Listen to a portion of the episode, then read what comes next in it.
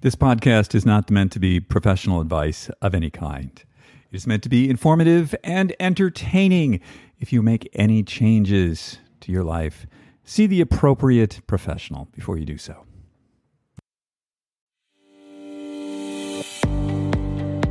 Welcome to Super Age. My name is David Stewart. I am the founder of Ageist and your host on the Super Age Show. We talk about how to live healthier, how to live longer, and how to be happier. And who doesn't want that? Today's show is brought to you by Inside Tracker, the dashboard to your inner health. Go to insidetracker.com slash ageist, save 20% on all their products. Today's show is also brought to you by SRW. Aging is inevitable, but how we age is chiefly a matter of our choices. If you go to srw.co, you can save 20% on all their products by using the code AGEIST20 at checkout.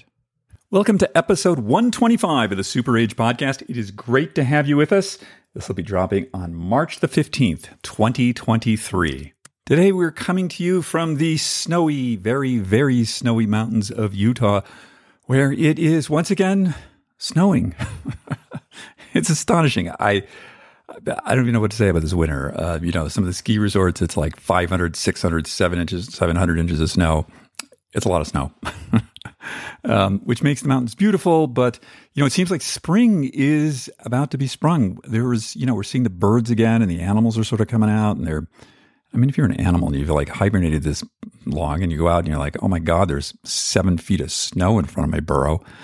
Hmm, yeah, but um, spring will be here soon, and I think things are going to get pretty sloppy here for a while. Um, tonight, which will probably be after this podcast drops, um, we're doing a small ageist event here in Park City, Utah. So, you know, I don't know, 50, 80 people. We'll see who shows up. I'm going to talk a little bit about some of the stuff that we talk here about on the Super Age podcast. And it's really an opportunity to just meet people and get some of the disparate communities here together because, you know, being in a town like this, people tend to stay siloed within their interests or sports or you know whatever it is they're doing.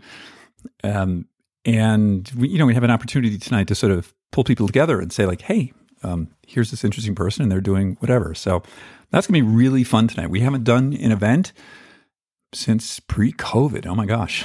I think a lot of my fellow masters ski race folks are going to be there and it's an opportunity to see like what people look like. You know, the thing about skiing is, and I think it's one of the reasons famous people like skiing, like, you know, Madonna, Brad Pitt, people like that, they love to ski because you're entirely covered up. You're like in this costume. And like, I, I there's no way I would recognize people that I'm with, you know, five days a week for three months out on the streets. So we get to see what everybody looks like. And this is going to be really fun. I'm, I'm very much looking forward to it. Today on the show, we are honored to have Andrew Scott. And Andrew Scott is a professor of economics at Oxford and London School of Business.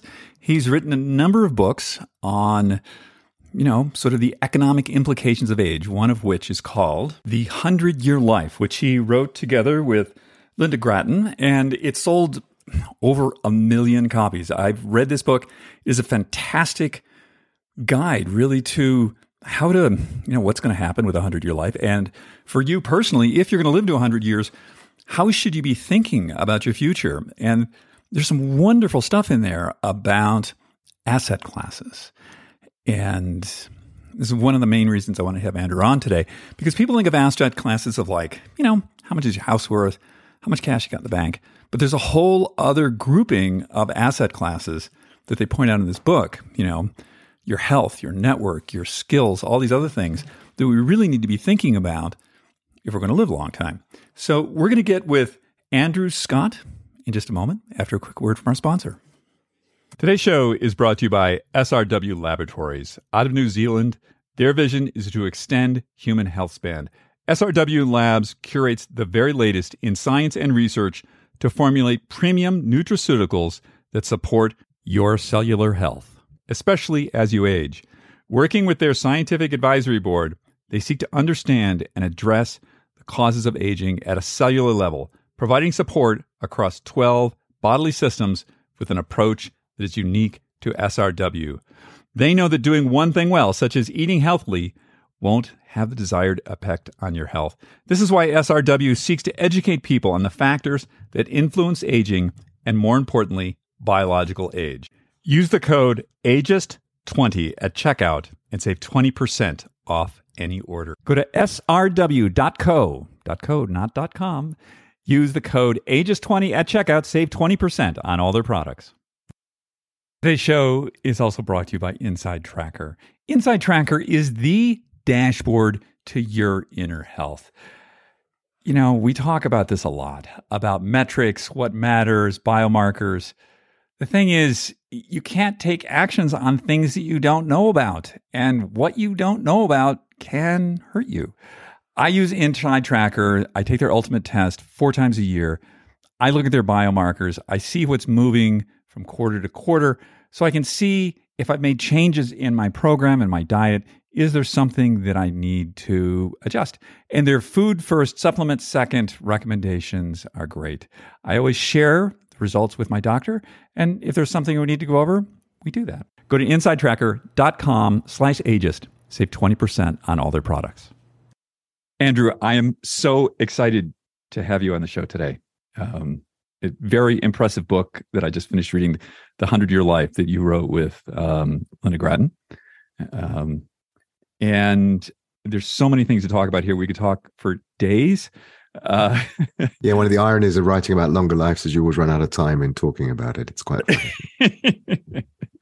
well, I guess there's always more time to talk. Um, so I wanted to ask you, your um, uh, your expertise is economics, um, and there are a lot of implications. Let's first talk about um, health span, lifespan, and economics.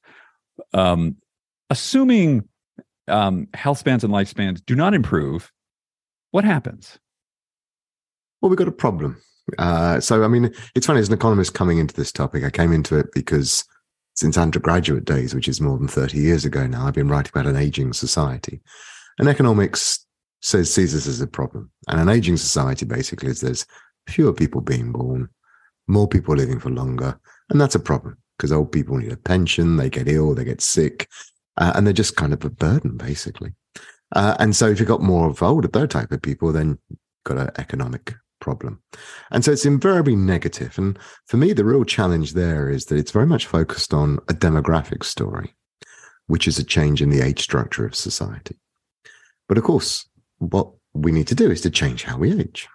We need to age better. So rather than focus on, oh, there's more old people, I think we need to focus on actually, given the phenomenal increases in life expectancy that have happened, we need to change how we age. We haven't really expected to reach into those older ages in the past. Of course, there's always been old people, but it's been a minority living to 80 or 90. But if you look at the data today in most rich countries, it's the majority who are living to 80 or 90. So we need to age better and behave differently. And of course, if we living longer and we can be healthier for longer and we can be productive for longer, can be engaged for longer, that's a really good news story. And that was kind of where I got to in a lecture I'd give about this aging society. I, think the second or third time I was giving it to London Business School, there's a chart right in the middle that just says, we're living longer.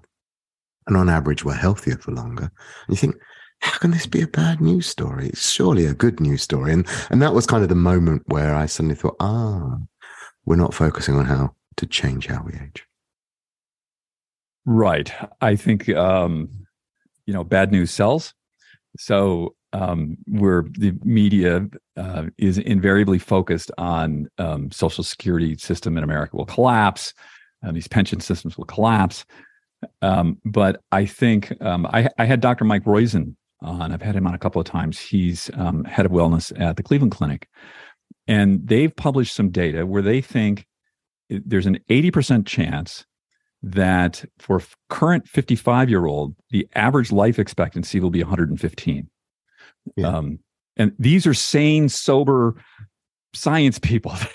They're not kooks. And when I tell people this, they just sort of look at me like, you know, yeah, I was flying, you know, I was promised a flying car too. I don't have that. But I, I mean, this seems pretty real to me. Well, who knows? I mean, you know, this is where we get this huge debate about how long can we live for, etc. But mm. you know, I certainly don't think we've reached a limit in terms of average life expectancy. And of course, one of the problems both in the US and the UK, where I live, is that actually life expectancy trends are stalling, not for mm. everyone, uh, and actually they're slipping behind other countries. So certainly there's scope for the US and UK to do better because we are below other countries. Uh, but certainly if you look at higher income people, life expectancy continues to increase. And, you know, I think I, I never quite know what to, sort to do about those projections because we don't know. But mm-hmm. clearly, you know, for me, we're not even got the right practices for how long we can currently expect to mm-hmm. live, let alone how long we might live for. So there's an awful lot of change that we need to do in order to succeed. And I think, you know, you're going back to what about bad news sells. You know, one of the challenges I, I find in this is you have got the bad news story of uh, too many old people and, you know, everyone on walkers and uh, dementia and care homes, etc. There's very few positive stories. Or we switch to stories about, oh, I don't want to live forever. Uh, and and I, I find that sort of a rather strange way of coping with what is a new reality of, you know, the young and the middle age have never been so likely to experience old age. So how we shift the agenda, I think the root cause of all of this and where the negativity comes from is that, you know, societies and as individuals, I think we underestimate the capacity of later years. And if you do that, first of all, you get ageism, uh, so you have things like the old age dependency ratio, which is this notion that everyone over 65 is dependent and ill and doesn't provide anything, which is clearly a version of ageism. Um, or as individuals, we sort of worry about getting old, which is interesting because, of course, we know from study after study that the worst time in terms of lifetime happiness is middle age rather than old age. But if we do underestimate our capacity in later years, we don't invest enough in our future. And I think at the heart of all this negativity is a notion that how we age is fixed. And I always say that really to understand life expectancy trends, there's two things you've got to try and understand. The first, and this is as an economist, it's about time. And you've got more time ahead of you.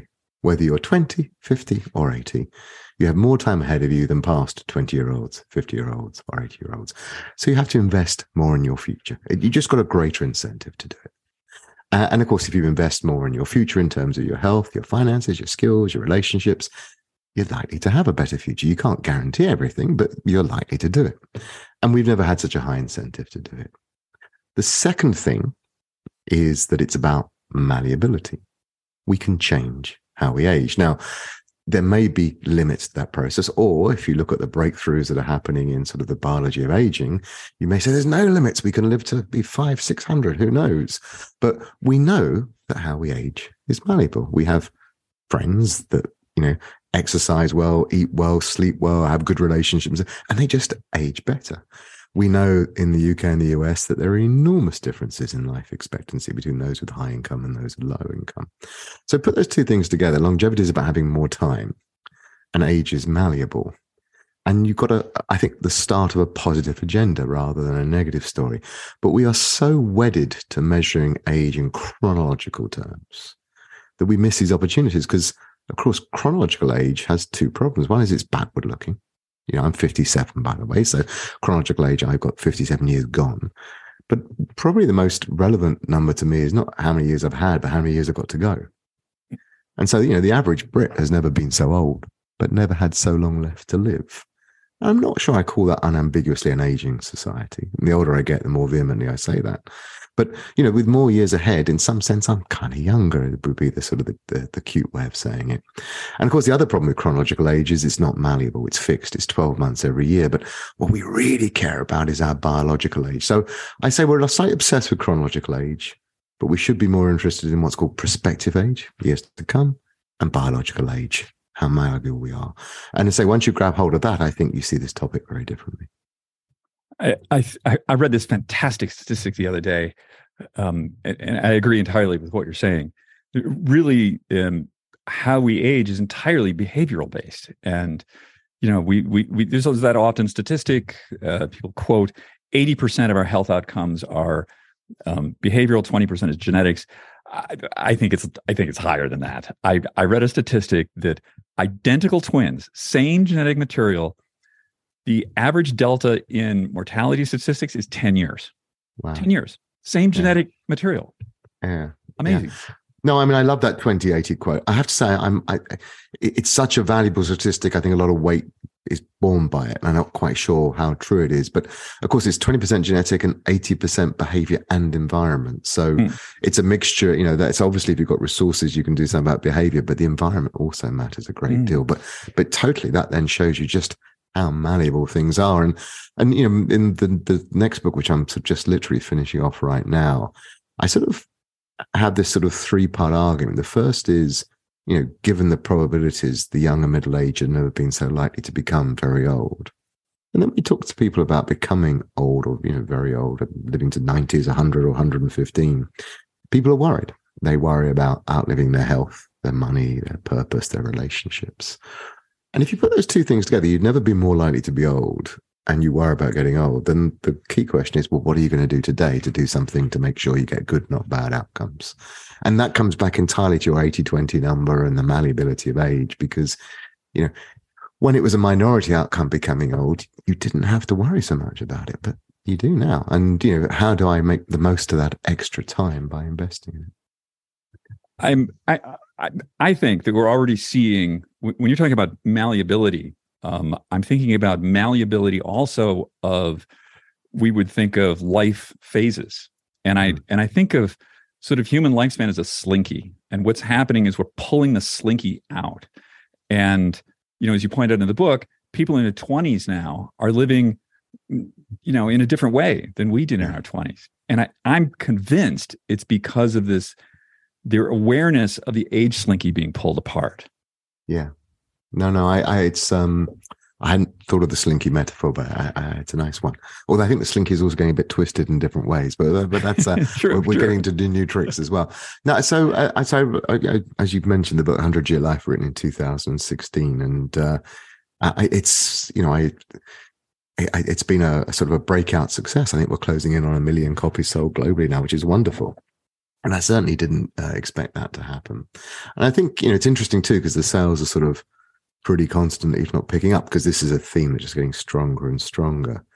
Uh, and you know, we are seeing changes happening. And one of the motiv there are lots of motivations for writing book. One was feeling in that lecture that something was being missed in the aging society story. We weren't looking at the positives and the opportunities. Um, but the other thing was also just looking at my kids who are behaving very differently. And in particular, my middle son, uh, Louis, was just graduating then at 21. And he said, Dad, I'm not going to get a job next year. And I was pretty upset about that. I'm not normally cross with my children. Well, yeah, not in a sort of major way. Uh, it took me a while to work it out. And I suddenly realized, well, of course, he's behaving differently because he's got this opportunity that people now call emerging adulthood. And, you know, that, that having more time, I think, is the key to understanding longevity because, you know, the statistic I often use is that there's a thing called best practice life expectancy. Uh, and that's where the phrase the 100 year life is kind of inspired by. And best practice life expectancy is the country at any point in time which has the highest average life expectancy. So today that's Japan. But of course, which country it is has changed over time. Sometimes it was Germany, sometimes Norway. And if you plot this best practice life expectancy over 150 years, it's increased by around two or three years every decade which is an extraordinary statistic. Now, you know, whether it can carry on at that rate, whether it slows down, much debate and fight. But you know, if you step back and say, okay, what that means is, you know, every 10 years, life expectancy increased by two or three. Every generation is living six to nine years longer than the previous one, 12 to 18 years longer than your grandparents. Sometimes I say that in class and I kind of don't get the response I want. So I say, it's like your day going from 24 to 32 hours. That's what it's like if every 10 years life is when you goes up by two or three. And if your day went from 24 to 32 hours, you would live your day differently. Now, when I say to people, what would you do? They will say, oh, I'd sleep. And I get that. But I say, well, when? You know, would you just eight hours at the end of the day? be a bit of a boring way of spending it. You know, for me, I'd get up earlier. I'd get out of, go to bed later, have a lovely sleep in the middle of the day. Um, I'd probably have five small meals rather than three meals. Three of them would still be called breakfast, lunch, and dinner, but they would change their timing and therefore I would restructure the day. And that is, I think, what we're seeing. But what we're seeing also a lot of is governments trying to preserve what we call in the book the three stage life of education, work retirement. And that, of course, was invented in the 20th century. You know, it's so interesting that we invented so many new aspects of time in the 20th century. We invented the weekend, for instance. It didn't used to exist before the 20th century. We invented teenagers. My father was born in 1925. Although, of course, he was 13 and 14, he was never really a teenager. He was at work at 14. So we also invented retirement and pensioners. And what you're seeing governments around the world doing is try sort of just saying, oh my gosh, these long lives, they're causing a problem financially for us. We can't afford these pensions. Let's just raise the retirement age. But if that's all you do, if you stretch out that three stage life, I think it becomes quite unappealing. You know, because if you're living to 100, which is not implausible given the, you know, the projections you made and we extend, then you're probably working to about 80 uh, this three stage life. And working nonstop from 20 to 80 in the same way, that sounds like a missed opportunity to me. So I, I think, you know, it's another reason we get a little bit negative because we're focusing on the finances without thinking about the other ways of uh, making us this longer life sensible. Let's let's stay with the finances for a second, um, because we have all this talk of um, you know future governmental bankruptcy and one you know generally the conservative parts of whatever government they want to cut back on certain things and you know whatever we'll leave that to them. But um, what are the say we added working i'll just pick a number um, like two years. Hmm. um, so we move from 65 to 67 something like that. What are the what are they going to be the effects on governmental finances? Because they're going to be collecting taxes on that money. That would seem to be a plus for them. Yeah so let me give you a, a, quick answer, but let me give you the academic caveat, which is that that's a really good question to ask, but I'm not sure anyone's got a very good answer. It's just why I'm trying to get to a good answer in my academic research. But in general, what you what the best I've seen uh, effort trying to answer this says that every one year more of working by raising the retirement age generates about another one percent of GDP every year forever. Whoa! So that's, that's huge. a big effect. Yeah, it's a oh big oh effect, God. and yeah, exactly. And you know, I, I would certainly you know put sort of um, uh, treat it with a slight pinch of salt that number, but I think that's the magnitude we should be looking at. Wow. Now, my challenge with that, I think, is that you you know one of the problems we've got with governments right now is they're all just raising the state pension age. Um, but if you look at the labour market, people start to leave work from age fifty, and very rarely is that a choice. So for me, the bigger challenge we've got is how do we keep people working from mm. 50 to the state pension age? And if all we do is keep raising the state pension age, we don't actually keep people employable and productive for longer. So there's lots to be done around health and education, I think, to realize that. But this is what you know, I and others call the economic longevity dividend. If we can make these extra years healthy and productive, not only are they good for us as individuals, they're great for the economy. Because you know, the challenge you've got with a longer life is how to finance it. Mm. And whether you're the individual or the government, there's actually only three solutions. The first is you work for longer. The second is you save more, which the government is sort of taxing more. Or the third is you kind of invest in risky stuff and hope that it gets a higher rate of return. But if you go through all of those three options, it's pretty obvious that the main thing we have to do is work for longer. And you know, I wish I could give you a better answer, but I, you know, I, I can't. Uh, that's sort of the way that it does. The good news is, you for every extra one year of life expectancy, you don't have to work the whole extra year. So we do gain some time as well. Um, but we've really got to focus on that, and that's how we create these additional resources. And it's a really powerful lever. And of course, the more healthy we are, the longer we can work for. So um, uh, yeah, no, it's a really powerful lever. And if you think about governments around the world, we, we take for granted that if you invest in the health and education of young people, it's good for economic growth. But somehow there's this big resistance, the notion that investing in health and education of older people is good for the economy. Uh, uh go figure. Yeah, I um, we could talk a lot about how seemingly, um, you know, out in the world of media or government or any of that, people, anyone over 40 is a liability um, and not an asset. And I, I just, yeah. get yeah. over that. no, it's just the, it goes this this point of just uh, as a society, and I think you can US are particularly bad at it, underestimating the capacity of older people. I I think one of the things, um, you know, taking out this idea of I, and I've talked to a lot of HR people, Um, and what we're seeing now is retention is the big thing.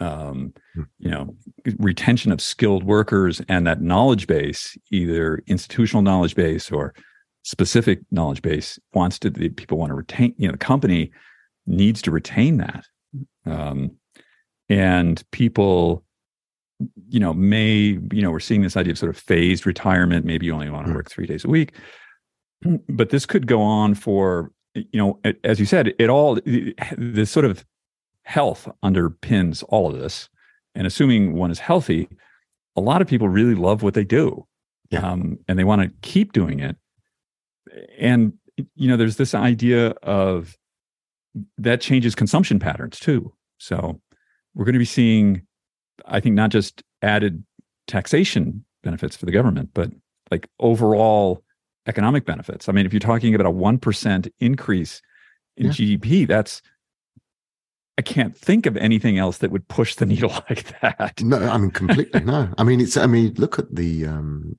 I looked at employment trends. And so what you're seeing in the high income countries is a slowdown in productivity growth. So, uh, despite all these wonderful things about AI and tech, output per worker is really not growing very much. It's, it's slowing down so that more and more of economic growth comes from just employing more people. And if you look at the 10 years before COVID, uh, in America, three quarters of employment growth came from people aged over 55. Mm. In Europe, it was more than 100%. So uh, um, the main driver of economic growth has been employment of older people. Now, we've got to unpick that a little bit because there's two things happening. One is, you know, I said we're living for longer and so we're working for longer. So people at older ages are more likely to work. But then, of course, and particularly in America, there's the baby boomer generation, this really big cohort that are coming into older ages. But put those two together, and older people are the main source of growth, which then, of course, raises the problem what happens if they start to come up to retirement? And how we help people work for longer is, is key. And in the way I, I see it, I said earlier about that three stage life, we can't just stretch it out. Mm. I think careers become multi staged. So there will be times in your life when you're really focused on making money, working full time. Other points where you might want a different work life balance. Sometimes you might be salaried. Sometimes you might be freelance. It may be you're doing social entrepreneurship, but you'll see a career of different shifts and in different ways. But one of those things will be not always working full time. And we're already seeing this enormous shift in retirement. It's not I think we exaggerate too much the impact of raising the state pension age because many people who enjoy their work and who are in good health, and that tends to be people with higher education, higher income, are just happily working for longer. You know, they want to. Engagement is really key for a sense of self worth, responsibility, and, and even supports you living for for longer. So, you know, that I think is a is a really really big shift. But we're then foreseeing that not everyone is retiring at the same age. Mm-hmm. Retirement is no longer a binary outcome of retirement, non retirement. It becomes a little bit more uh, flexible rather than discrete. And for me, if the 20th century, you know, as life expectancy increased, we saw a lot of leisure happen after retirement. I think probably what we're going to see with these longer lives in the 21st century is as the retirement age rises, to the extent there is a retirement age, we're going to take more leisure, this side of retirement, which is working flexibly, working part time. It could be a four day week, a two day week. And I think that's particularly appealing to older workers. I, I did some work recently with, um, uh, Nicolaj Mühlbach and Daron Acemoglu from MIT. And older people in particular value flexible work and autonomous work. And actually, the employment market is getting much more supportive. I would um, say that that idea of, of essentially optionality and flexibility yeah. is now up and down the age column. The yeah. younger people that I know, that is probably their primary value. Totally. I, I mean, I, it's interesting. So there's uh, some some work on this, and you know, if we look at what defines an age-friendly job, and we built on the research and did some data work here, um, it's things that everyone likes. So you find flexible working, autonomy, less physically demanding work, uh, all, all those things are important. But what is interesting, although everyone likes them, older people like them all the more than Mm. other ages. Yeah. So, uh, and one of the things we found was that the labor market's become a lot more age friendly in the sense there's a lot Mm. more jobs with those characteristics. But actually, only about half of those age friendly jobs have actually gone to older workers because graduates like them, younger uh, females like them. So, not all of those age friendly jobs actually gone to older people. Yeah. Um, I have this other idea that I want to run by you, which is that we hear a lot about these, and I've had a lot of people on the on the show talk about um, health span or perhaps lifespan extension technologies. And at the moment, these are some of these are rather exotic and expensive. But if we look back at access to, say, antibiotics um, or you know other forms of medicine, it, they quickly um, it became a societal mandate um, to do this. And my personal feeling is that at and and I would love for you to t- dispute this is that um, you know yeah there's Jeff Bezos and that sort of stuff going on now, but that because there's an economic imperative um, for these technologies to be um, you know up and down the income ladder. Um, so you know, um, what are, what are your thoughts on that? Yeah, so I, I so I've just been actually trying to think about this and write something on it for, for the next book. And um, at one level, I think it's great. You know, I, I think um, if billionaires are happy to subsidize uh, this research, and they seem very interested for numerous reasons in doing so, uh, some I'm sure are self-interested in terms of their own lives, making large amounts of money, but also just changing the world and doing good for everyone. That's all great. And um, you know, I I'm sure there will be products and developments that happen from this. I don't know when. I'm too smart a forecaster to give you numbers and dates, uh, but something will happen. But I also think that there's a there's also a problem because I think um, there's a lot of things we could do now that don't require billion dollars of investment. Yeah. and I think you know, you know there may be things like stem cell research, which looks enormously promising, but I, I think that's going to take a long while to become cheaper. So I think we do need governments to step up more and say, great, the billionaires are doing that. We can learn from that. But actually, we're going to put a load of money into trying to find some cheap things that can be benefit of many, many people and that can add two or three years of healthy life to where we are right now. Uh, that's why I think, for instance, uh, the work Nir Barzilai is doing on metformin is very interesting. Now, whether metformin is or isn't this sort of wonder drug, what's nice about it is it's very cheap. You could take it Mm. every day. And if it did work, it would be kind of like a statin, you know, or aspirin. It would be something that bestowed a long-term benefit at a cheap cost. And I think that's a really important place to begin. So I love the, the exciting, uh, pioneering research. I think that's great. But it will be biased, I think, towards those with the income and the resources. But I think there's loads of things we can do now to improve healthy life expectancy that may be hard, but not scientific hard, like the food we eat, uh, like the, the you know the the air we breathe, uh, and then plus things like potentially metformin. I see uh, in the research we've done a, a couple of frictions. Um, you're an economist, so everybody is doing a cost benefit analysis, and so they go into the grocery store and they say, "Oh, there's broccoli over here. Mm, there are potato chips over here." I'm not really sure that the cost of me because I don't like eating broccoli is really going to benefit me. I may not really, it may not have any impact. I'm going for the potato chips because I know that works. Yeah. Um, how does one? Uh, it's it's a belief system. Um, how does one affect that?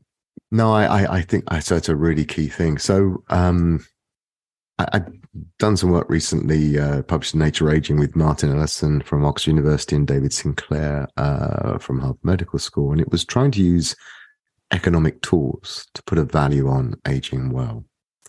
And we all know, you know, in some sense, we know the answer. It's incredibly important, but but we were pretty impressed with the numbers that came out. You know, our calculations suggest that if uh, the US could age better, so you maintained your health for uh, better, uh, in a way that uh, added just one year to life expectancy by aging more slowly, it's worth something like fifty trillion dollars to us in terms of welfare, not not GDP, just in terms of how we value the game, staggering amounts of money.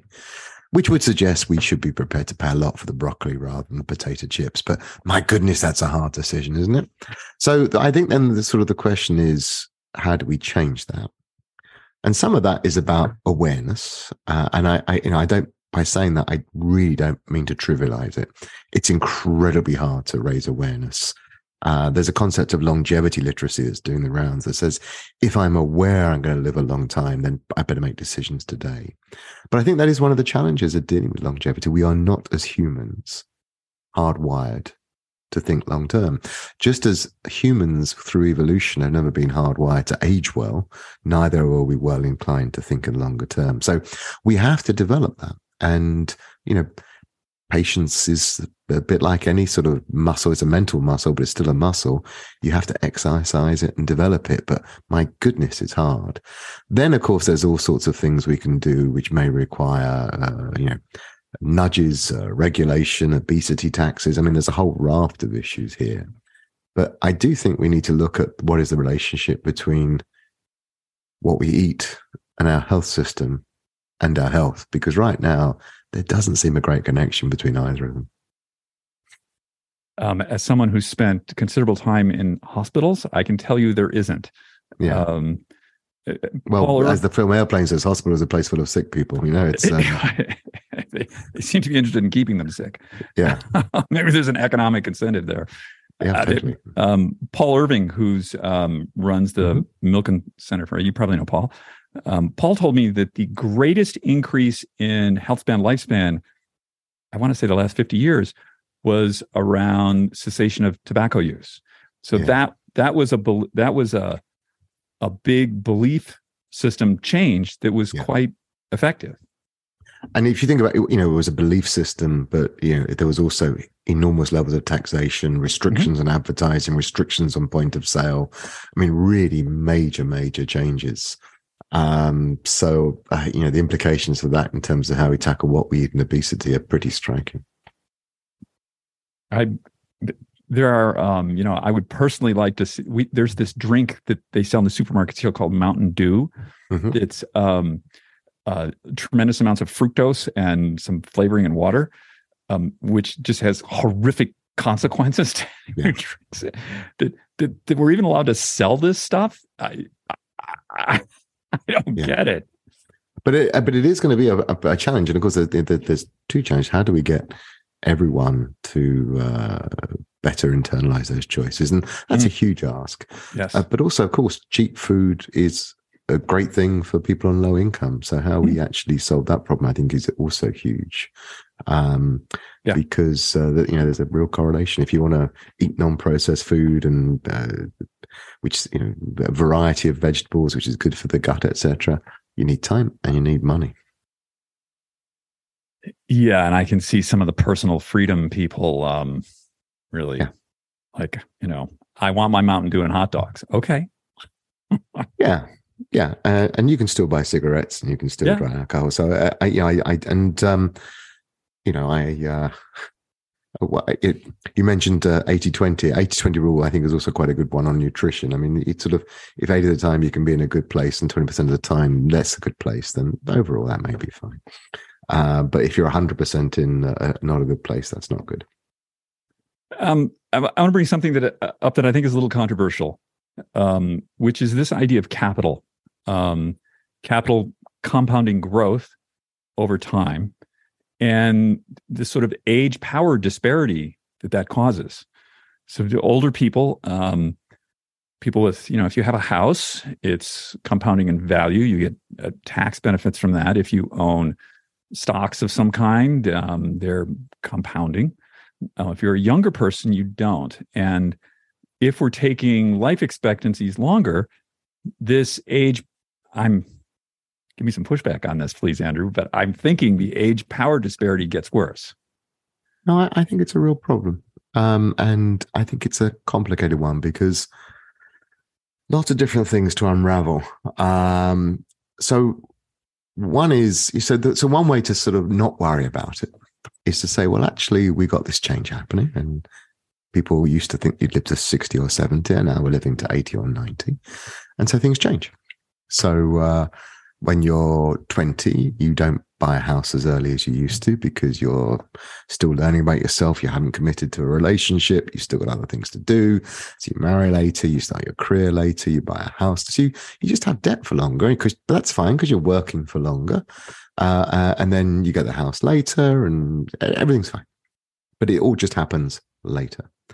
And so, in that world where all that's happening is that everyone's adapting to living longer, younger people have fewer assets, older people have more assets, but the young will become old. And so it kind of all washes out because eventually, you know, the big change is the young becomes old. So you now become one of those later on. So that's one way not to worry about it. But then I think you've got to build a few other things on top of it, which is I think the young coming along now, those behind, let's say, Gen X, um, to use that horrible generational label, they're the first group who are coming along after a generation who are just hang around for longer. They hang around for longer in politics, they hang around longer in work, and hang around longer in the housing market. And so that's a disadvantage they face. And so we already know they're going to have to sort of contribute to the gap in social security funding. They're going to pay higher taxes.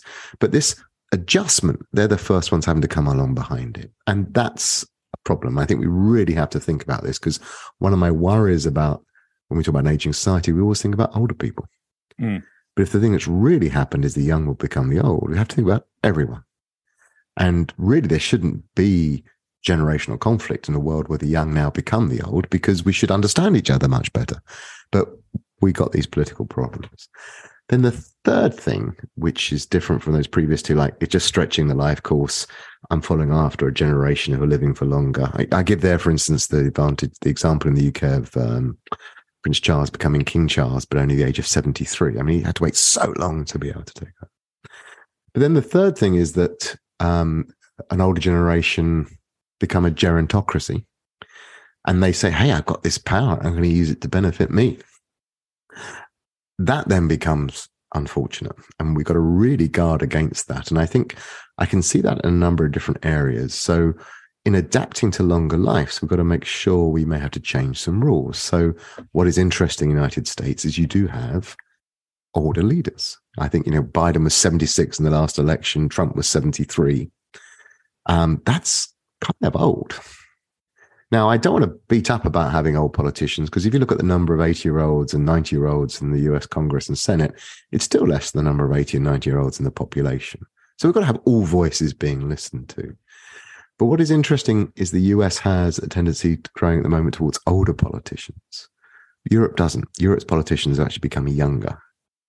So the question is, why is that? Is there something about a two party system? Is it something to do with the need to raise funds to run for president? But what is it that's leading to that bias in the US? And perhaps we might need to change some of the rules to ensure that we don't just have a bias towards uh, older leaders. You know, I no problems with older leaders, but you don't have a bias only towards them. So I think there are some changes that are required. I can also see in the labour market changes because actually the labour market's working out very well for some older workers. University professors is probably one of them.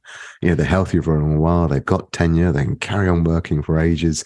But that's tough for those coming through at the bottom. So we need to tweak some of our institutions to make sure we get this intergenerational equality. Um, and I don't mean that to take a pop at boomers or to say older people are, are selfish.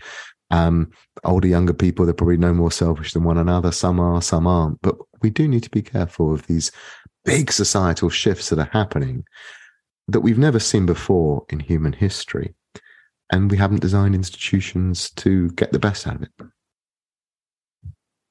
Thank you for bringing all that up. Uh, it, it, does, as you were saying that, I I did recall. Oh yeah, the European leaders, some of them are in their 30s and 40s, which are well, the Finnish one got in trouble of going for a nightclub recently. Yeah, yeah, 35. I guess I love her. Yeah. She's great.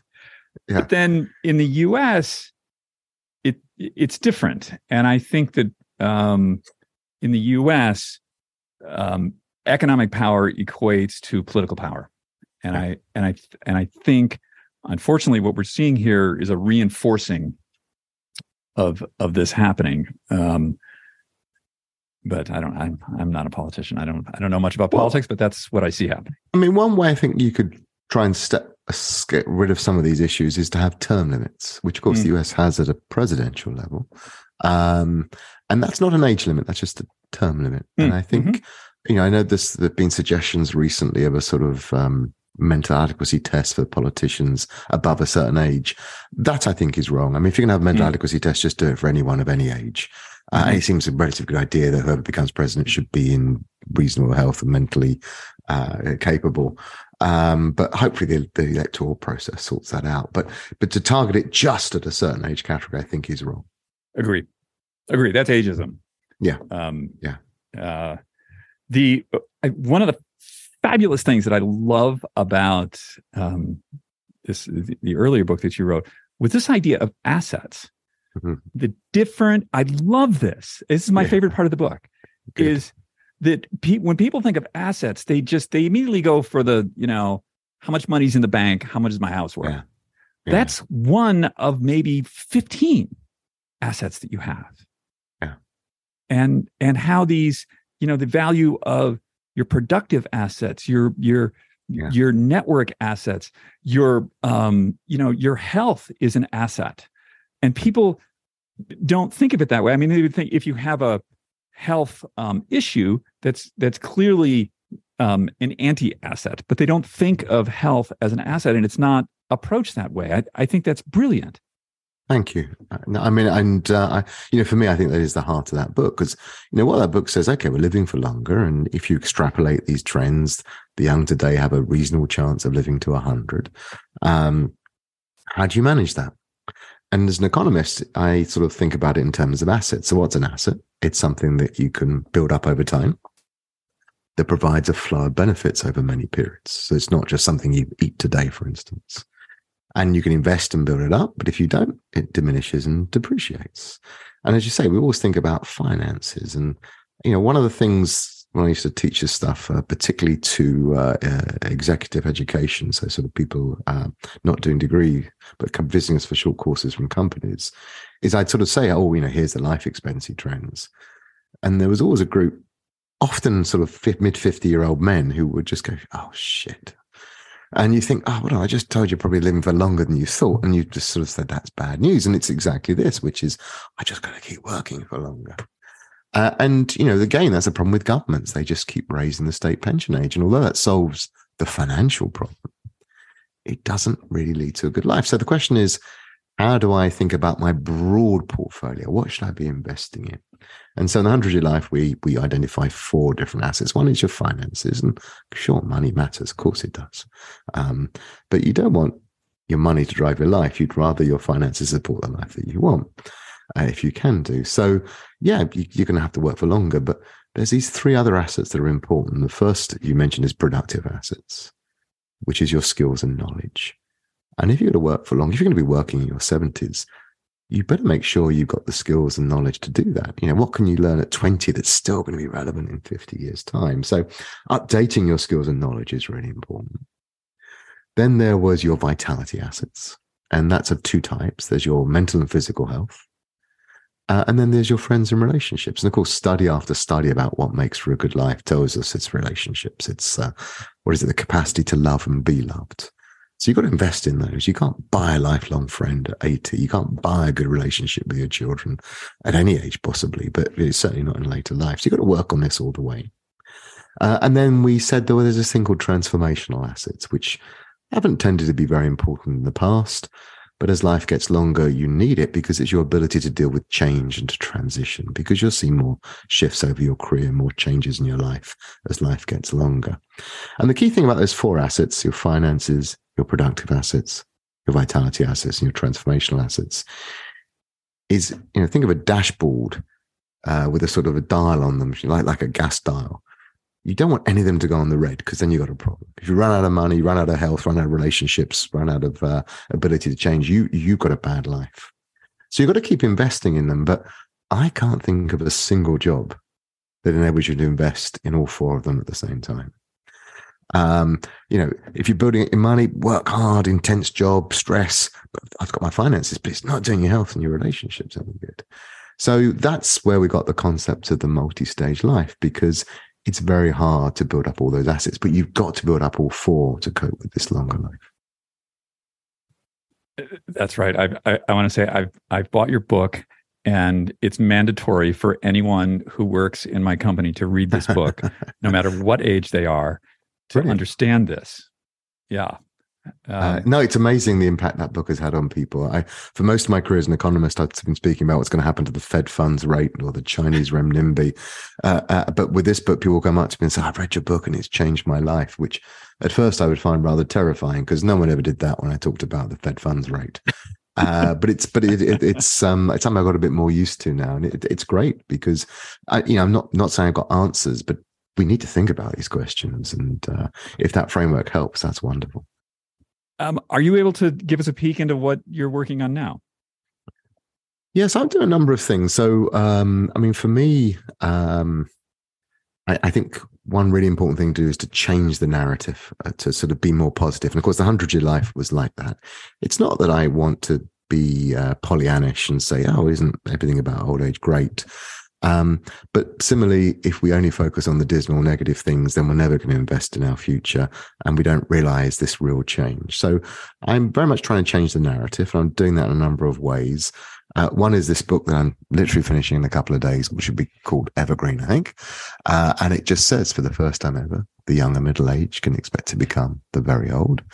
And we have to invest much more in our future. And that's not about um, wheelchairs and walkers and care homes. It's about all of life. And it has radical changes for health system, education, uh, everything. So it's, um, uh, there's that. And uh, I hope that'll help to raise awareness of these trends. Then I'm also trying to get governments and firms to do something because I think what's really interesting in this space is that more and more people are waking up to it. And I find myself spending more and more time at conferences and events where the same things are being said. We've got to do something. So let's try and do it. Uh, so uh, at the business school, I teach a course called The Business of Longevity, which is trying to get a next generation of business leaders to recognize the business potential in helping us come up with new products and services that help us age well, including the food industry and many others, the pharma sector, because you know business will be key for change. And then I'm trying to get governments to wake up to this agenda. And beginning to happen. I'm seeing in um, Japan, in Singapore, even in the UK, a little bit the US. Politicians go, oh, wow, you mean I could turn this bad news story into a good news story? You mean I can get more GDP out of it? So I'm trying to sort of get the economics area uh, more interested in this notion that actually, rather than aging be just a negative thing, there's a positive potential. So in my kind of popular writing and talks and in my academic work, that's really what I'm trying to do. That's brilliant. Um, Andrew, is there anything you want to leave us with today? Um, no, I just think I say we have to. I, I, whether longevity is quite the right word, I think it's a better alternative to think about aging. We're very, very confused about the word aging, and aging takes us into, I think, very odd spaces. But for me, you know, the key thing to recognize is these longevity trends are such that whatever your age, you have more time ahead of you than anyone previous of your age. And that should be a good thing. But of course, it comes with a responsibility to invest in that future. So uh, I wish everyone the best of luck in investing in that, in that future. Wonderful. Thank you so much for your time today, Andrew. I, I know you're a busy guy, and um, it's just a real pleasure to have you on the show today. Thank you, David, and appreciate uh, enjoy the chat, and uh, thank you for the uh, the good, nice words about the book. Thank you, Andrew. Wow, what a conversation! Um, I love having super smart people on the show. Um, really, it's such a delight. It is one of the great things of doing, you know, what we do here is I get like every week to talk to somebody who's, you know, a professor of economics at the London School of Business. Kind of awesome. Um, let's get to just try this. This is the little thing that we do at the end of the show that, you know, may just help you live a little longer, a little happier.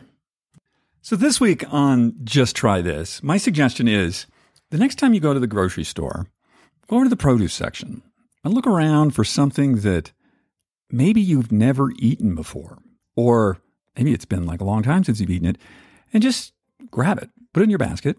And then when you get home, whatever it is, you know, I don't know, Belgian artichokes or whatever. I don't know if there is such a thing as a Belgian artichoke, but um, you know, see if you can cook it because I think one of the things that happens, you know, with age is not only we tend to narrow the people that we hang out, the stuff that we do, we also sort of like narrow the way we eat and the kind of foods we eat.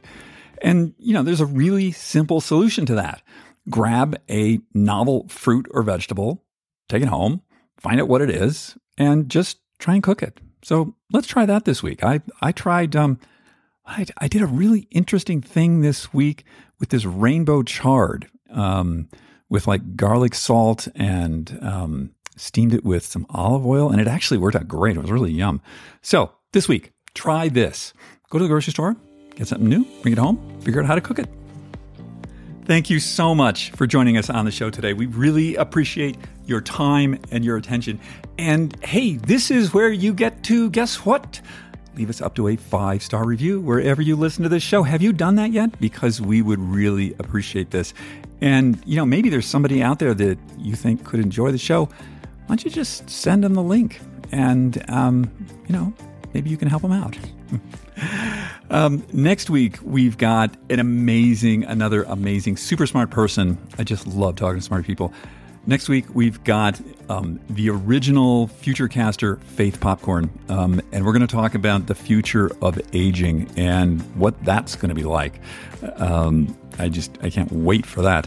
And so, everyone, have a wonderful week. If there's some reason that you would like to contact me directly, questions, comments, you just feel like reaching out to me, David at superage.com. Until then, have a great week. Take care now.